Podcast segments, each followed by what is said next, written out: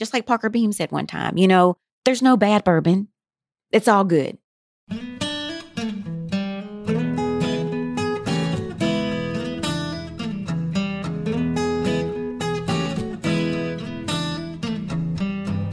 This is Bourbon Pursuit, the official podcast of bourbon, bringing to you the best in news, reviews, and interviews with people making the bourbon whiskey industry happen.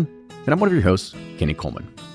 You know, one of the things I really love about doing the show is bringing people on to tell about their story. And we're always looking for veterans of the industry to be able to come on and talk about their story of bourbon and their career growth with it. And Tanya Guti, she's been at Heaven Hill for nearly thirty years, and she's done it all. I mean, they used to have to rotate workers to give tours when a small group of people would just show up. But Tanya has excelled in her career and worked with Mike Sani and other Heaven Hill elites to become one of the most respected palates in the industry. And she gives us the lowdown on the quality control process at Heaven Hill. But this episode, it's also very significant because this year marks the twenty-fifth anniversary of the nineteen ninety-six fire at Heaven Hill. And Tanya remembers the very first phone calls and what it was like in the days following the aftermath. It's a true testament to how the bourbon industry really works together. With that, enjoy this week's episode. And now here's Fred Minnick with Above the Char. I'm Fred Minnick, and this is Above the Char. This week's idea comes from Rick Winters, who writes me on fred minnick dot com. That's fred minnick dot com. Basically a long email wanting to know about the chain of progression associated with the bourbon palate and what's being made out there and, and how we are all individually affected. And it comes from like Kenny saying that he has uh, evolved with what bourbon he likes in his old fashioned. So I will say this, the evolution of the bourbon consumer is incredible.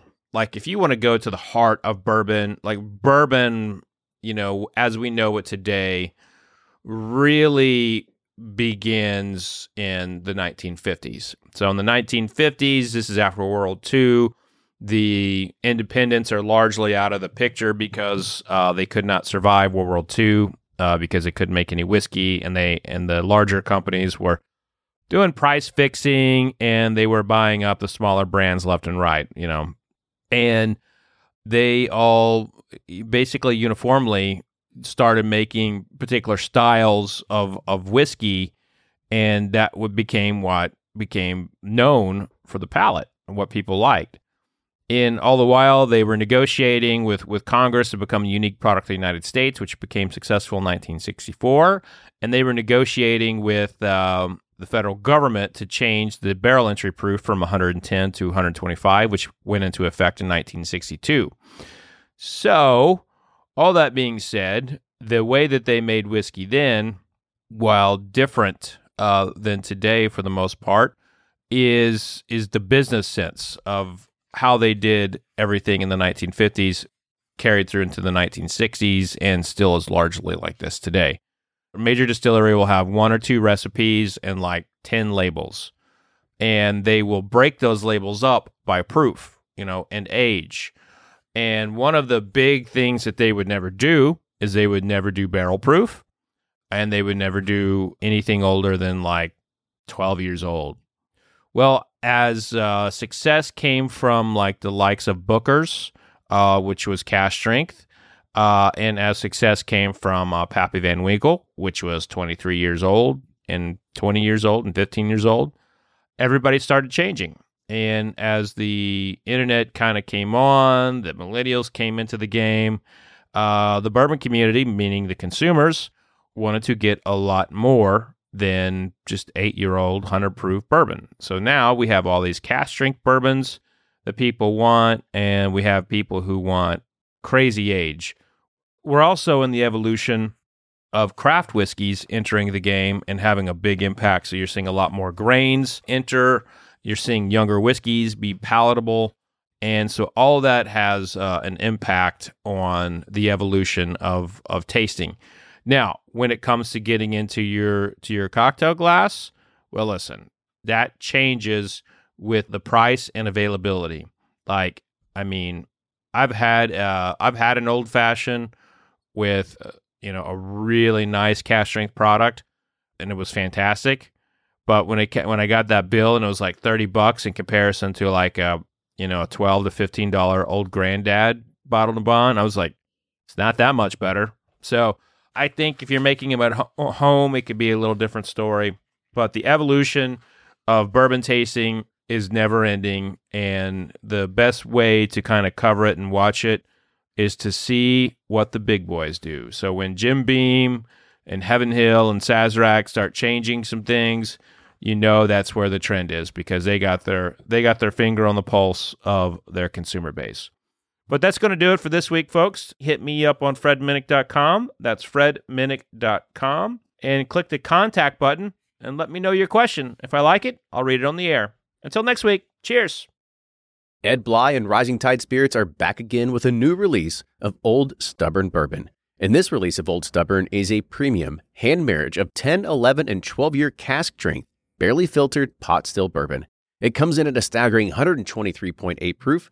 And the flavoring grain for this one, which the last one was wheated, but this time it's now rye. Rich, sweet, and bold with a long finish that's sure to be another eye-opener. You can order online at Sealbox or the bourbon concierge dot com, and you can even purchase in person at Revival Vintage Spirits, and even now with very few select stores in Kentucky. You can get it now while you can, but be sure to do it because it's not going to last long. Do you ever pour yourself a bourbon, swirl it around, and then start struggling to come up with tasting notes? And perhaps you're also looking for a good Father's Day gift idea. Well, you can now solve both with a kit from Nose Your Bourbon. And unlike other nosing kits on the market, Nose Your Bourbon kits feature real ingredients for the most authentic aromas.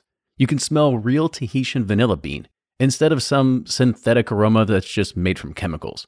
So head on over to nose your bourbon dot com and enter code B P ten for ten percent off your order. From their bar to yours, Chad and Sarah of the popular YouTube channel It's Bourbon Night bring you their favorite at-home old-fashioned mix with the new Elemental Elixir's Golden Hour Syrup. It's a custom-made syrup with notes of bold black tea, warm spices, and orange zest. All you need is your favorite whiskey and ice. No bitters needed. One bottle makes sixteen drinks, so that's only one dollar a cocktail before you add your own whiskey. They can also be enjoyed in other cocktails or spirits, mocktails, coffee, tea, and anything you can think of. It's crafted locally in Lexington, Kentucky, and you can get your bottle now at whiskey ambitions dot com. And they're off for another Give two seventy twenty twenty Unicorn Raffle. Your twenty dollars ticket gives you not one, but two chances to win from our lineup of twenty Woodford Reserve treasures, including the grand prize, the rarest unicorn yet, the Woodford Reserve Kentucky Derby one fifty Baccarat Edition. Only one hundred fifty bottles were made and is just like the one the Derby winning owner receives. Quit horsing around and get your twenty dollars tickets now at give two seventy dot org. Charitable gaming license O R G zero zero zero two seven zero three.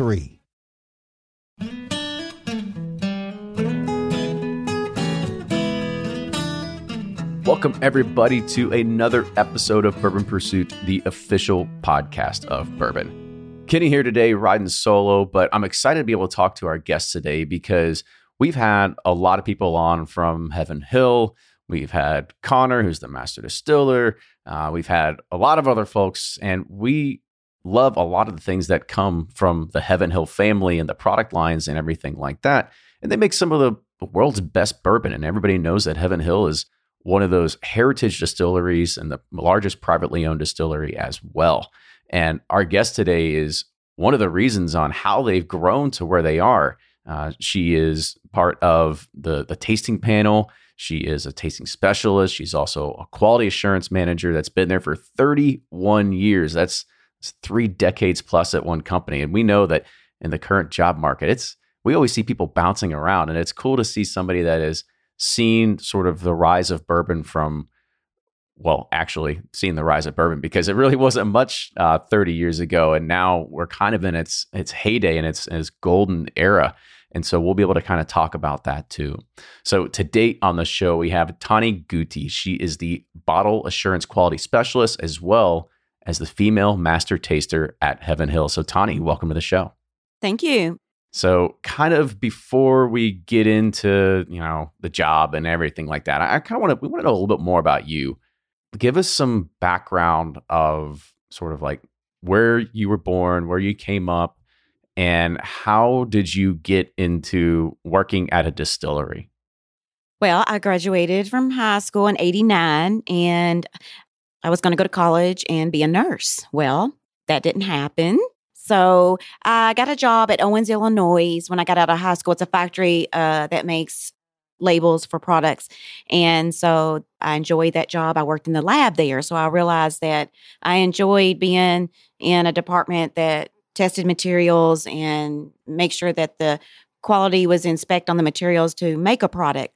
Well, they had a company cut back. And that day that I got cut back, I thought, well, I'll probably go back to school. Well, back in the day, you didn't just go online, of course. You went to the unemployment office and you talked to a recruiter. And so he had called me and said, there is a position open at Heaven Hill Distillery in the lab.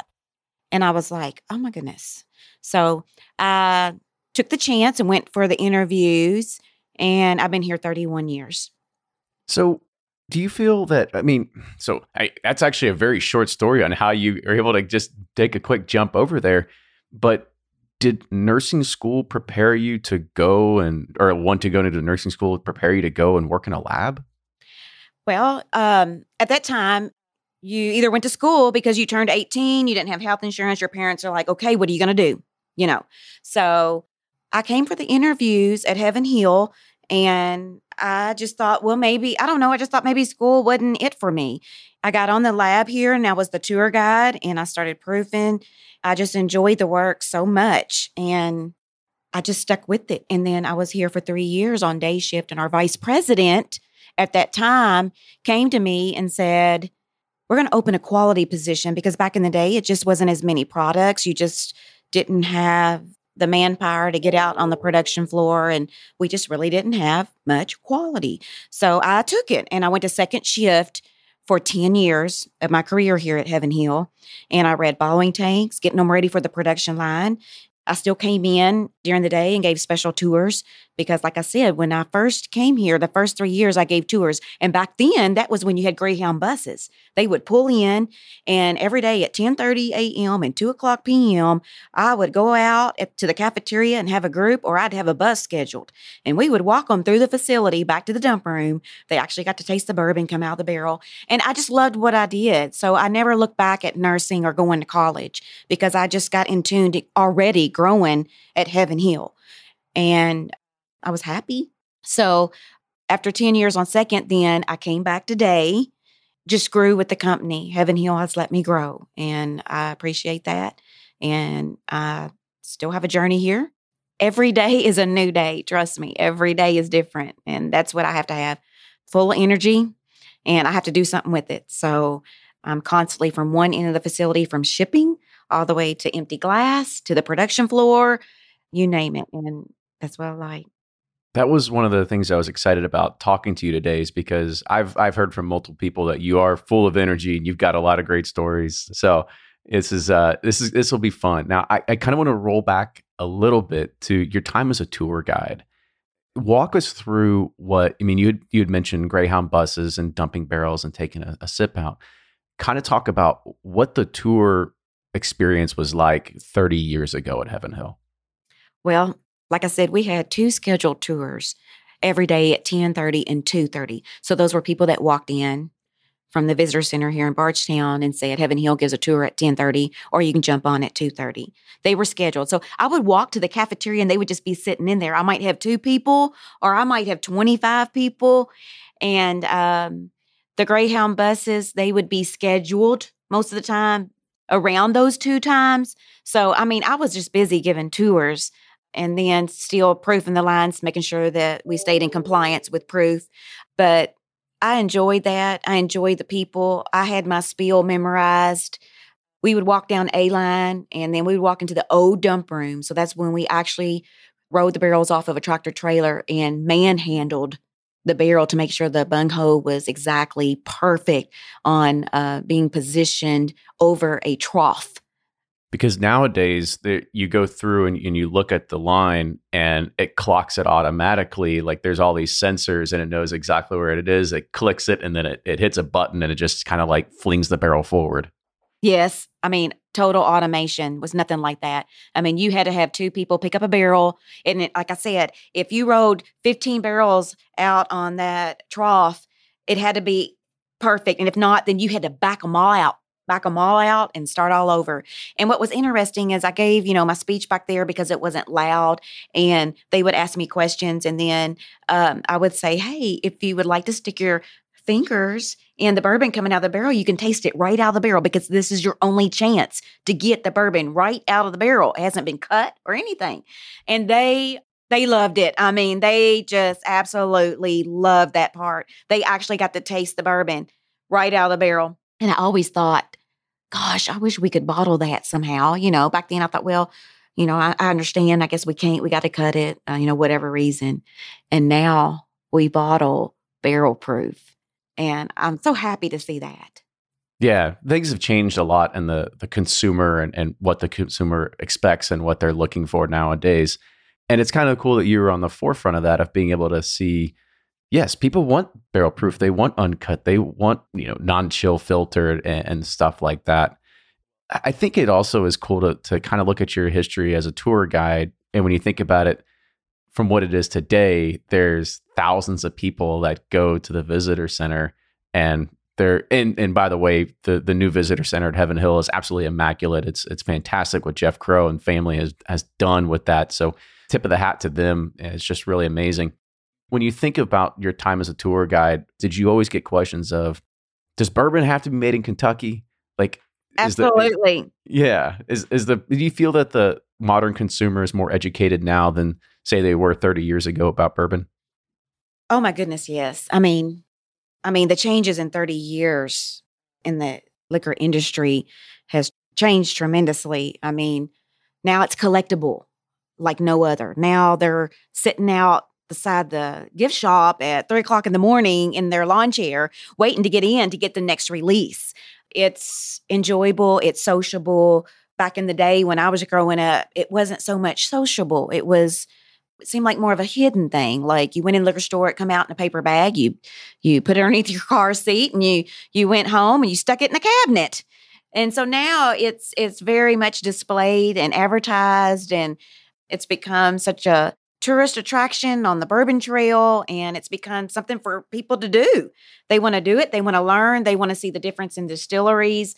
They're interested in just the whole rollout from the very beginning of the grains and how important it is. And people don't understand, but they back in the day, they didn't understand how much work it takes to get that bourbon in the bottle from the very beginning, how many people touch it, what it has to go through in the aging process, the season process, the people that work in the warehouse, working through the seasons. And it's not, it's not easy, but for it to be that product at the end with all the character that it has become on its own out of the barrel, that's why I love our single barrel so much. People get to actually taste one barrel. Now that wasn't thought of years ago. You just didn't process one barrel. And now people can come and pick out one barrel. They can pick out a barrel and buy it, and we will bottle it for you. How awesome is that? So uh, to your question, I mean, there have been so many changes in such a good way. And it's still growing. It's still changing. And it's fun. I can go on and on about it. No, I get it. And, and I guess another question about when you originally took this job, you go to the unemployment office and they're like, hey, we've got a position for you at Heaven Hill in the lab. Where you're like, what the hell is Heaven Hill? What I don't, did did you drink bourbon? Did you know about the company back then? Well, I mean, to be honest with you. Be uh, honest. When, you, when you're a teenager, you experience and um, I guess test the waters on there we go. bourbons, different bourbons uh, at that time. So, uh, of course, I was not educated or didn't know much about the spirits industry. When I came on board, Mike Sani, it's like, you're going to have to get tasting because I didn't know what gin was. I didn't know what rum was. So as soon as I got hired, I said, well, you're going to taste them and learn them. You know, you got to learn what they're supposed to taste like. And I did that. And of course, like I said, we have grown so much in the industry and have come up with so many new different products, from cordials to wines to flavored vodkas. I mean, the portfolio of Heaven Hill is so, so huge. And uh, so being said, I actually got to grow with the growth of Heaven Hill and be able to put those standards in my brain on all these new products and be able to distinguish what they're supposed to taste like. And when I taste tankers, tankers come in. If we if we bottle tequila, our the tequila comes from Mexico. So I have a standard, and I taste it when it comes from the tanker before they break the seal, because we don't want to unload a tanker of liquor and ruin multi-million dollars worth of product in our storage tanks. And so I'll taste it to make sure that it's up to quality standard, because I know what it's supposed to taste like. So that's, it's funny you say that. Do you look at yourself like, well, I guess I'll be the guinea pig. Let's make sure there's no arsenic or anything in here. Like, is it, are you, you're the you're the first line of defense before it goes to anything else, instead of getting like a, I don't know, a chromatography equipment or something like that, where you you might be able to scientifically look at something like, now they're like, we're going to let Tawny be our, our human shield. Well, pretty much. I mean, would it, would it put it that way? Pretty much. Now, we have a good team. They know I'm going to stick with my decision or my opinion. And if it requires me to set up taste tests and have people come in and see if they can pick out a different one or pick out something that they think's different to prove my point, then that's what I'll do too. But again, the advantage of my expertise in tasting is my long-term career here and my sensory. So I have a really good palate. And when it comes to components that we do not want in the bourbon, I can pick it up. I can pick it up. So how'd you learn to do this? Was it through, I mean, I know Mike Sani really kind of guided you through this. Was it a lot of blind triangle tests? How did you learn to really harness and hone your ability to know that? Unfortunately, we have complaints out in the field. And back in the day when you, we got a handwritten letter and they would mail the bottle back or whatever and complain about the brand, or it just didn't taste like it usually tastes. So there's components in the bourbon such as grass-like. We call it geosmin. We do not want that in the bourbon whatsoever. A hint of geosmin goes a long way. And that is alfalfa ischelite, grassy, moldy. Those are components, and we don't even, it's a mystery. We don't even know where geosmin really originates from, but we we know that it can develop in uh, the process of aging or the process of a batch being born. So I know what is uh, acceptable and not acceptable. And females, for some reason, can pick those notes up very strongly. Males, not so much, because we've, we've kind of studied this. And when you get people that can really pick it up, that's the ones I have to go to. Because if I go to the males and they're like, well, it's different. And I'm like, no, it's not different. They're, I don't want this to be bottled as such and such, you know.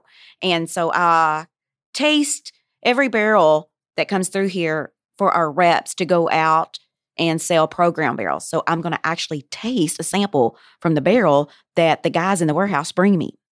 You're talking about for like for all Elijah Craig and everything like that that goes out? Yes. So I get to taste it first, and if I don't like it, then I'll reject it and we'll pull another one. Single barrel and program barrels, we actually take the time to taste it before we even think about processing it.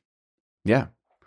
And I guess I, I want to talk about the, the geosmin a little bit. And let's say you taste that when you're going through it, it, literally anything, whether it's bourbon or whiskey or wheat whiskey. I mean, you name it. What happens if you find something that's not acceptable? It doesn't meet the Tawny Guti standards. Like what, what kind of, what happens to that particular piece of liquid? Well, pretty much, you know, uh, I will take it to my manager. I'll also take it to Chris Bruni, Mike Sani, you know, they're good. And, but they, they pretty much know, hey, if she says it, then it's legit.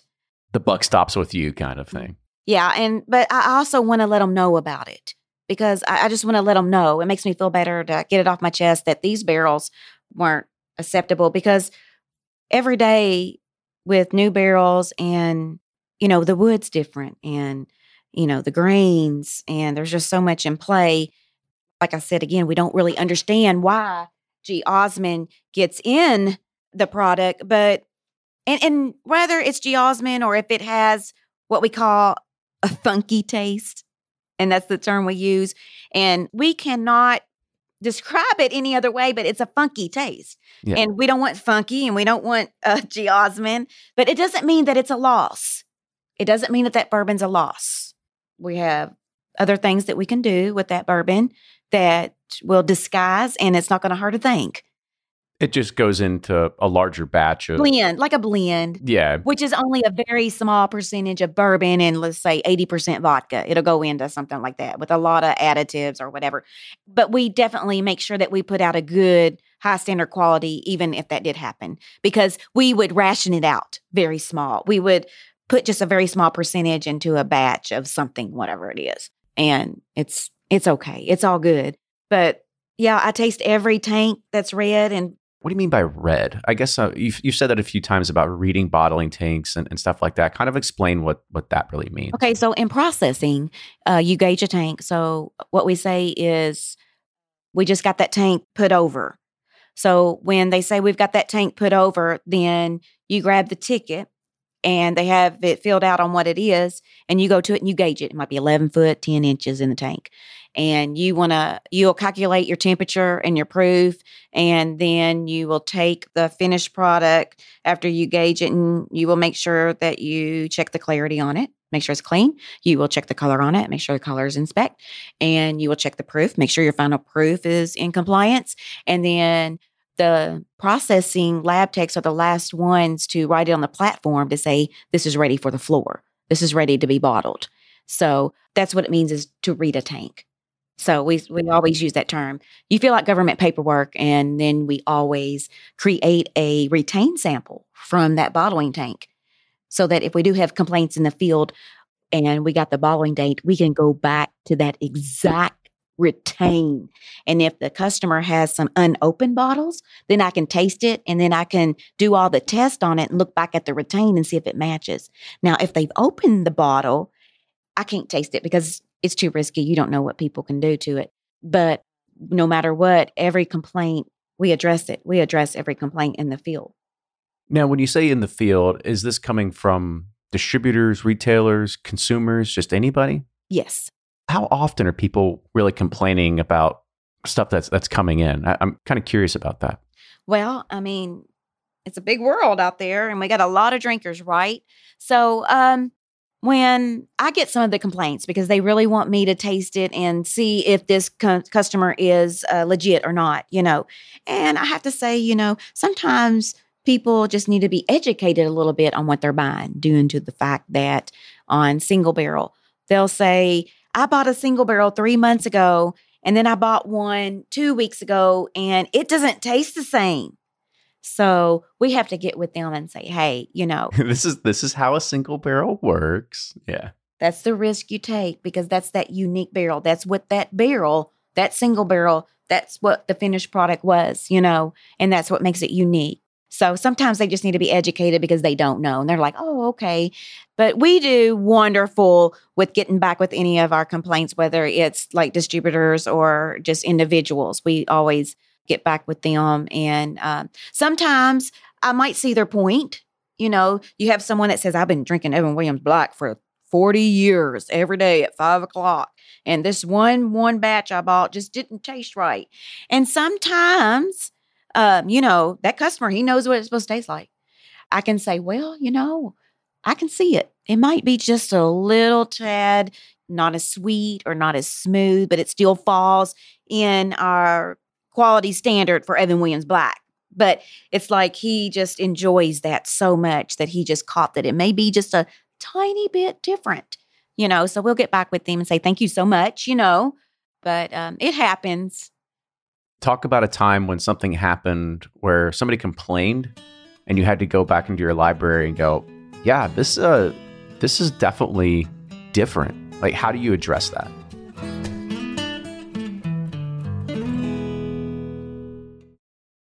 Shopify's already taken the cash register online, helping millions sell billions around the world. But did you know that Shopify can do the same thing at your retail store? Give your point-of-sale system a serious upgrade with Shopify. Shopify's point-of-sale is your command center for your retail store. From accepting payments to managing inventory, Shopify has everything you need to sell in person. And with Shopify, you get a powerhouse selling partner that effortlessly unites your in-person and online sales into one source of truth. Track every sale across your business in one place and know exactly what's in stock. Connect with customers in-line and online. Shopify helps you drive store traffic with plug-and-play tools built for marketing campaigns, from TikTok to Instagram and beyond. And get hardware that fits your business. Take payments by smartphone, transform your tablet into a point-of-sale system, or use Shopify's point-of-sale Go mobile device for a battle-tested solution. Plus, Shopify's award-winning twenty-four seven help is there to support your success every step of the way. Do retail right with Shopify. Sign up for a one dollar per month trial period at shopify.com slash bourbon, all lowercase, and go to shopify.com slash bourbon to take your retail business to the next level today. Shopify.com slash bourbon. If you're anything like me, then you can't get enough about bourbon. And that's why I'm a subscriber to Bourbon Plus Magazine. Bourbon Plus is a quarterly publication that tells the stories from the heart of bourbon, the farmers who grow the grain, the distillers who labor over the process, and the people like you and me who raise their glasses to celebrate it all. Subscribe to Bourbon Plus Magazine today at bourbon plus dot com, that's P L U S dot com, and use code PURSUIT at checkout for five dollars off your subscription.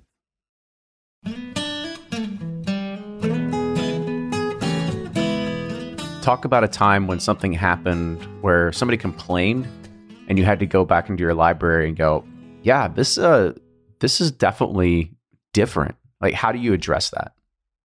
How do we address it? Well, we start from the beginning. We'll get, where did these barrels come from? What floor did they come from? What warehouse did they come from? What season did they come from? So we uh, are really good at investigating. We will investigate the issue. We'll go back to the data.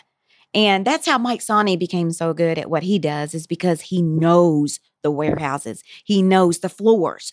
He knows how to take this many barrels from this warehouse and this floor and this many barrels. And he'll let me know. He'll say, well, you know, I got put in a corner on this Larceny and I'm going to send a sample down. Make sure you taste it. Let me know what you think. I don't really know what he did, you know, but he's just letting me know that he got in a corner and we got to get Larceny to the customers. And I'll taste it and I'll let him know, yay, yeah, you know, it tasted great. And he's like, oh, good, you know. So I don't know, you know, every little thing about where and how the bourbon, you know, where it came from in the seasons and what floor, because Mike is so good at mixing the barrels and getting it to taste like it should. But when we do go to the retain and let's say it's totally, we missed it. We're not perfect, but let's say we miss something and it has, you know, a green taste. They'll say, well, this tasted green. It, it didn't taste like it was eight years old. Well, that could be true. And again, eight-year-old, you could have a five-year-old that tastes like an eight-year-old. So that means that customer's getting a really good five-year-old because for some reason, you know, it just aged. Great. It just developed so good, you know, but you can't take five year, even though it tastes like an eight, and bottle it as eight. That's against the law. So, right. I mean, it's, it's just all over the board different when it comes to ages and floors and, and Mike Sonny putting them together. And if, if I told him that I didn't think it was a good Larceny batch, and he'll say, okay, you'll have a, you'll have another one coming tomorrow. So he'd go back to the drawing board. So you've you've had that issue with Larceny before? I'm trying to think of a, a concrete example where you've you've had an opportunity to say, well, this just doesn't meet in our, our standard here. Yes, actually we have. Again, we take it very seriously. And when we really know that there was something different about a product, that's when you'll get, let's say you got five complaints and two come from this state and two come from this state and one came from yonder. But it was the same production run. That tells you, you know, mm-hmm. there was something a little different. We have uh, fantastic people that get with our customers on things like that and explain what we did for the investigation. And we appreciate their input and that we apologize that it got out uh, not being the, you know, what they expected, because that's the main thing. People find things they love and we are all that way. If we buy something often and we love it, what do you want? You want it to taste the same when you get it every time. And if you don't, it is kind of disappointing. So that's part of the job. I mean, you've got to make sure that you are, you're putting out a quality product. And, and I know that Heaven Hill does a fantastic job of doing that. And I should also mention that we talk a lot about bourbon. Of course, it's a bourbon podcast, but you are also tasting everything across the entire Heaven Hill brands portfolio. So you had mentioned tequila and rum and probably liqueurs. And I don't know if there's something that Heaven Hill doesn't make yet, maybe Baju, but I mean, there might be, there might be something like... You probably, someone will listen to this podcast and they'll think, oh man, we need to add that. Sorry to try to put more work on your plate then. No, it's all good. I mean, we're making popsicles. Oh, really? What? No, okay. Hypnotic popsicles is... are on the market.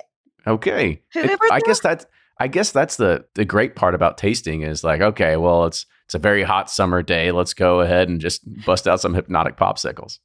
So, uh, you know, when we talk about, you know, when you receive complaints and, and you have to kind of go back to this library that you have, I mean, have you been keeping samples since you've been there to be able to go back? And like, how long is a, is a sample retained?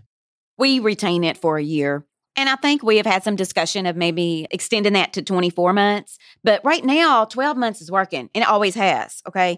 So if a customer buys a bottle, they're going to drink it and find out that there's something wrong with it and within a year. So when we get retains that uh, reach their birthday of a year, then we dump them out because we don't have the space to keep them at this, at this time anyway.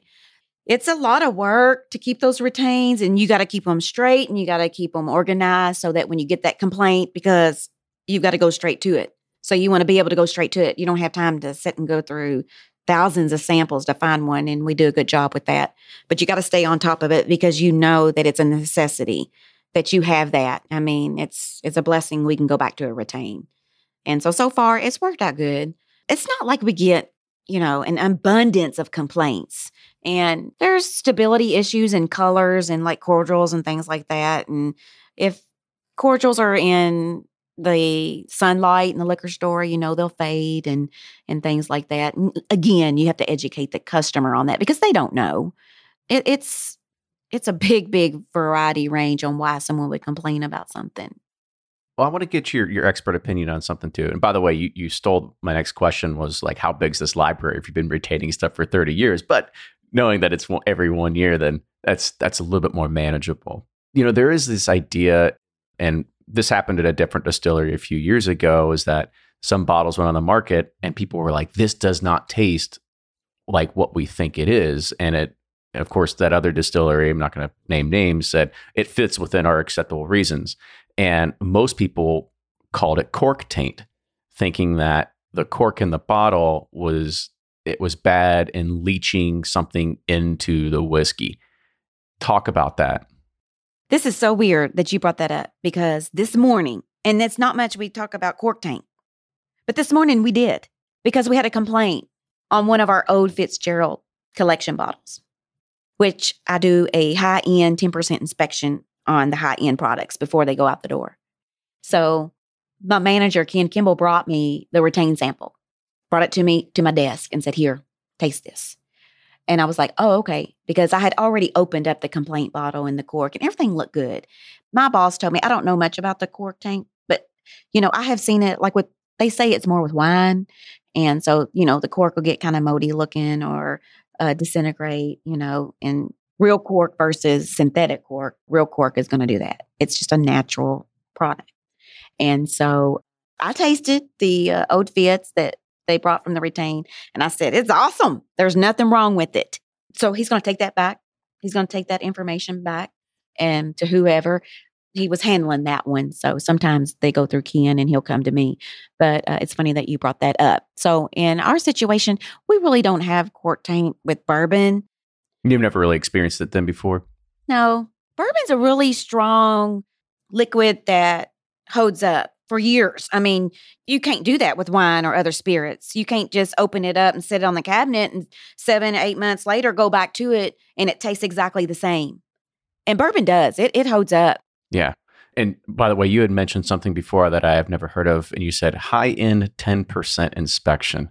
You got, you're using these sort of insider terminology things. Kind of talk about what, what you meant there. Well, high-end product They're beautiful products. They are just like the ultimate Cadillac to the the line of bourbons. You know, it's hard to get your hands on eighteen-year-old Elijah Craig or twenty-three-year-old Elijah Craig or these special limited editions because they are special. So being said that a bourbon has been aging for twenty-three years and it's put in a beautiful bottle, it is touched by a lot of people, and we want it to be close to perfection as possible because think about it, twenty-three years. Someone's been waiting for that. It's been aging. It's so unique.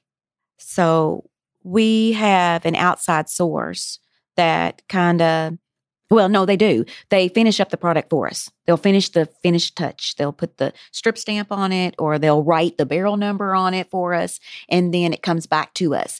They have someone that'll one hundred percent every bottle. That's just their job. But then when it comes back to us, I go back to the warehouse and I do a ten percent inspection on every high-end product just to make sure that it's up to quality standard because I'm I'm in quality. So uh, the high-end products like your Old Fitzgerald decanters and your special editions, you know, it's kind of sad you don't have enough to give it people that want it when I do my liquor store audits and uh, they figure out what I'm doing. I mean, it's every time. Why can't we get more? Why can't we get more? You know, and it's it's just one of those things. If you get your hand on it, then you have a prize, and cost doesn't matter because you know you are just getting getting the ultimate. Well, let's, let's say cost matters to some people out there, but you know, I, I do want to also talk about this because you all are so part of a team that's responsible for creating some of the limited edition products that that do come out on the market, and talk about your process of either finding the barrels, knowing where they're coming from, the idea of what this bottle is going to be, and then finding the liquid, and and does it match the story of what you're trying to tell? On special editions, they will they will bring up something that, I don't know, it must have been in the warehouse agent, and they've been there for a long time, and it's a certain something they were experimenting with. I don't know all the details, but they say they want me to taste it. They want my opinion. They want my thoughts. Sometimes they throw things at me like that, and I really don't know what they're stewing up, but I will give my opinion, and they have to go off my opinion on what I think about it. And then, like, after a couple months, it comes back around, and then it's back in the lab again. Now we want you to taste this. And and I, I don't have to know. And so they will come up with a product just by what I'm going off of if I have, if you know, I'm giving them my, my pros and my cons. And then they'll come up with something, and then next thing I know, there's a special edition. And I always have in my mind that that's what they were doing. And it's just something unique. The special editions are just limited, and it's not like running a thirty-case order of Evan Williams Black. They use you like a tool in the arsenal there a little bit, right? They they go and they have this idea. They have some whiskey, and they're like, let's go run it through Tawny, see what she says. You're right. And we'll figure out if we're going to use it. Yeah, you're right. And so I just write my opinion down, and I fly away and till the till the next round or whatever. And they experiment with stuff. You know, we do experiment. Like, we're going to age bourbon in orange Curacao barrels. And I believe one of our Parker Heritage collections come out with that. How unique is that? So they come out with different things. And now, you know, now we're doing the the toasted barrel. And we're doing, you know, double char or whatever. So it's just, it seems like the sky's the limit. You got to keep experimenting and keeping the people happy. That's kind of what it comes down to as well. True. Yeah. Marketing, and, you know, we all have a job to do. So that's not my job, but it is somebody's job to come up with the uniqueness of the, the different variety and what the customer wants. You are right on that. Well, I'll go ahead and give you two thumbs up on, on last year's Parker's release of the, the heavy char bourbon. I thought that was fantastic.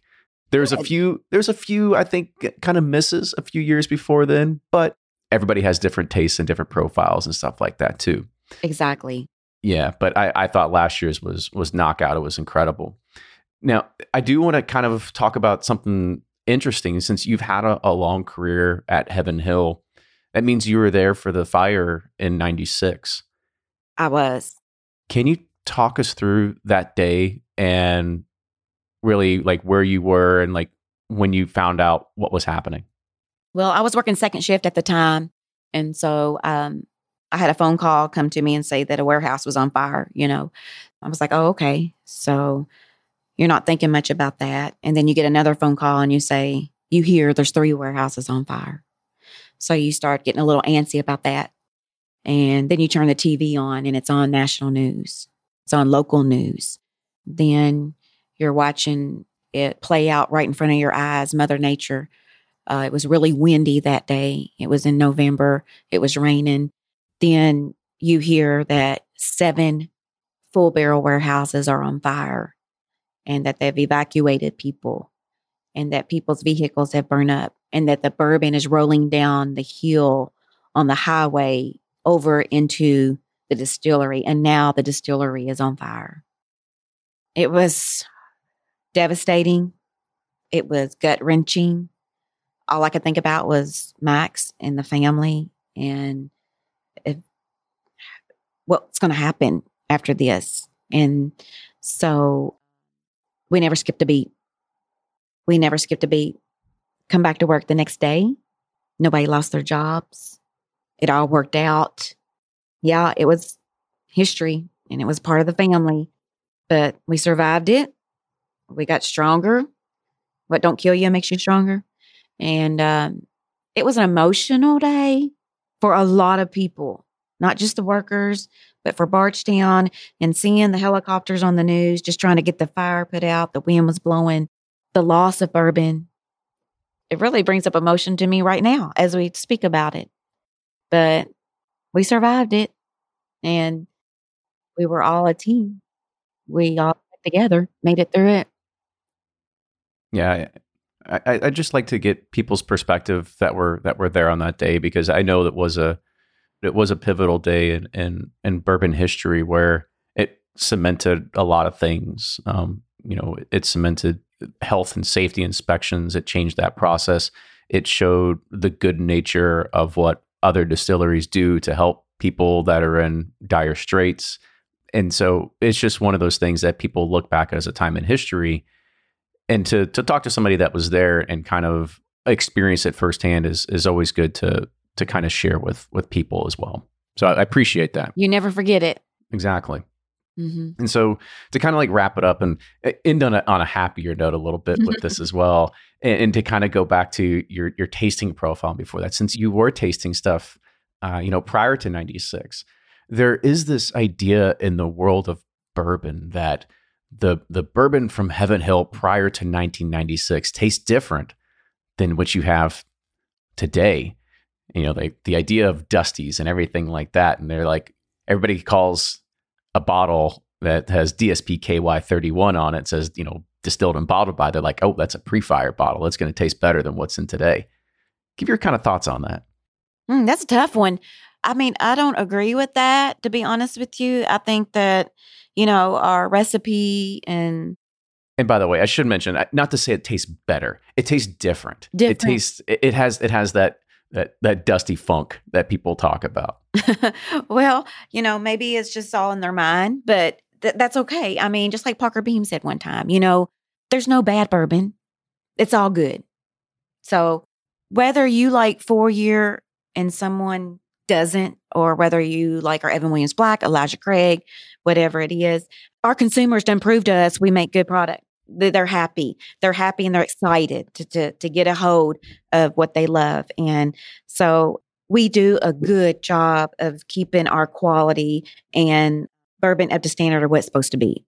The name of whatever it is, it's it's it's going to stand up for its name. If it's Evan Williams Black, Evan Williams White, Elijah Craig, Larceny, uh, seventeen eighty-three, and when I say all of these different bourbons, they are all unique in their own, but they, they own their own special recipe or per se their own package, you know, whatever it is. I mean, it's in a lot of people's daily lives. You know, what's up today? Oh, okay, we're on Evan Williams Black, and then what are we going to next? So everybody here, we do a good job, you know, just being in tune on how it needs to be from, from the bottling tank all the way back to the tractor trailer that's going to take it uh, South Carolina. So we, there's certain codes that have to go on the, the case, and it has to be, you know, certain stickers or exports are very important. So I'm over export. So we got to make sure it leaves here the way it's supposed to be and the way it's supposed to taste. It's got a long way to go. But as far as taste or recipes or or whatever it may be, again, I go back to the standard of that product. Uh, we had a, I had an expert expert sensory person come and work with me one day. And he said, Tawny, he worked with me and he said, you are true to taste. He goes, that's what I've I, I learned about you today. You're true of taste, meaning that I've been here thirty years. I've grown with the products. I am growing with them as they are being born. So I, I'm here with them all, all the way, all the way through the journey. From being developed, I help Chris Bruni and the innovational manager. They come up with new products. They want me to come over there and get my opinion. And so it's not just me. So I don't want to take full credit for being a female master taster at all, because it takes a lot of people. But that expert that I worked with said, and we got to realize that we're not getting any younger. So I turned fifty today. So, oh, well, happy birthday. Well, thank you. And how can I teach experience? I can't. So anyway, we are going to be growing. We got to bring the people up behind us to keep that same mindset and what Heaven Hill wants and has to have to put out the best quality product. It depends on your palate, but there are ways we can give people tools. There's things you can do to teach people different sensory abilities, and it's just concentrating just on that. So, you know, with Mike and Chris and I, I really think Heaven Hill is blessed to have us because we are a wonderful team, always have been. So we have to start thinking out of the box due to the fact that we're not going to be here forever. And we want to keep it going, though. We want to do that. Well, cool. So if you're if you're out there listening and you want to get into an apprenticeship with Tawny, with Tawny here, we'll uh, we'll try to make something happy for you. There you go. And Tawny, I loved your the way that you kind of talked about it. You've seen a lot of these products being born, and you kind of put it to analogy of of children. Like you have this, and but you're also a team player, and the same adage goes that it takes a village to raise a child. So it it all kind of comes together uh, in one nice little package there. So I do want to say thank you so much again for sharing some of your story, your history, and, and your thoughts on on everything today on the show. It's it's been a real pleasure to have you on. You're welcome. So if uh, I'm sure, Tawny, you on any kind of social media? Does anybody want to follow you or anything like that? Or are you trying? Are you trying to stay off of that? No, I'm not on any uh, social media. Really? There you go. Uh, She's a ghost. So you're only going to hear right here on, on Bourbon Pursuit. So yeah, I'm, I'm not a big um, highlight person or atten- you know, attention. Sometimes that's hard. Compliments, you know, it's hard for me to take compliments, but Heaven Hill's awesome. I mean, people that come here, you know, they leave leave here with a great experience, and not just, you know, what they see, but just the people they meet, just the people they talk to and, and connect to, and and the stories that you're bringing up today are brought up. You know, everything that you've talked to me about is is going to be talked about somewhere along the line. So, and for a long time. Yep. Now, Heaven Hill's full of great people, and, and couldn't say it any better than that. But thanks again, Tawny, for coming on the show today. Make sure you follow Bourbon Pursuit wherever you get your podcasts, Apple, Spotify, Google, Stitcher, you name it. If you like it, please review, share it with a friend, and also follow us on all the socials, Twitter, Instagram, Facebook, and even TikTok. But with that, cheers, everybody, and we'll see you all next week.